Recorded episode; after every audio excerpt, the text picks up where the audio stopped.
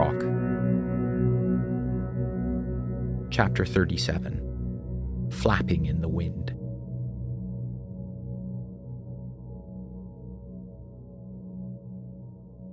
The road from the interior of Sternum Island, leading back into the village, descends a long, steep hill. The road is lined at regular intervals on either side with tall wooden poles. Strewn up high are the black and grey mass of cables that bring electricity and communications to the rest of the island. As Doug and Bear headed to the pub, they passed poster after poster of July hastily stapled to each of the poles. They flapped in the wind, and the bright pink paper they had been printed on had started to disintegrate in the rain. In the image, July was dressed in a red shawl, smiling and rosy cheeked. The photograph had been enlarged and cropped so that July's face was clear, but it was obviously taken from a group photo. July looked happy, as if at a pleasant reunion with old friends. Printed below the picture in capital letters was the word missing. Doug and Bear drove through this long series of postered wooden poles, as if in some lonely parade. The poster's image and word caught in their eyes like an old fashioned flickering stereoscope. Halfway down the long stretch through the village, Bear brought his tricked out Nissan Skyline to a halt.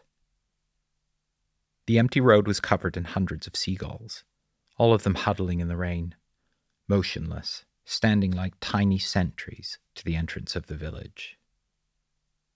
Bear honked the horn and flashed his headlights. Man, what's going on tonight? Some seagulls got up and flew away. Most stayed. Bear rolled down his window and shouted out at the birds.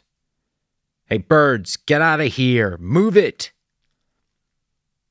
Doug laughed. Bear eased off the clutch, letting the car creep forward.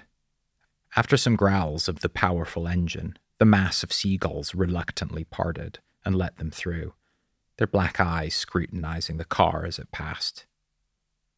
Creepy ass gulls, Doug muttered, staring back at them. Maybe a storm's coming. Bear sighed.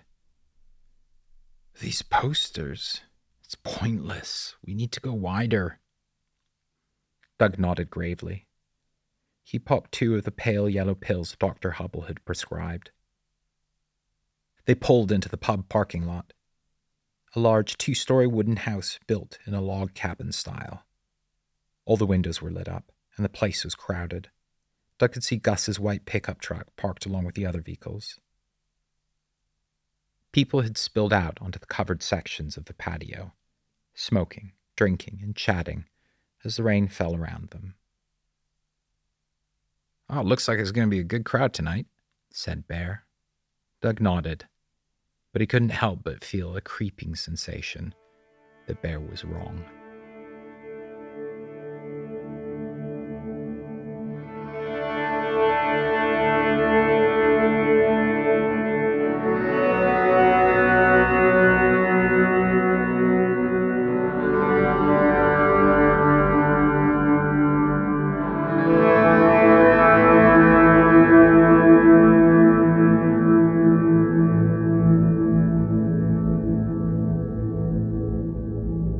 Apocalypse Rock is written and read by me, Nate Budzinski. For more, go to apocalypserock.xyz. Please leave a like and or a review wherever you find this story and share with any friends you think might like it.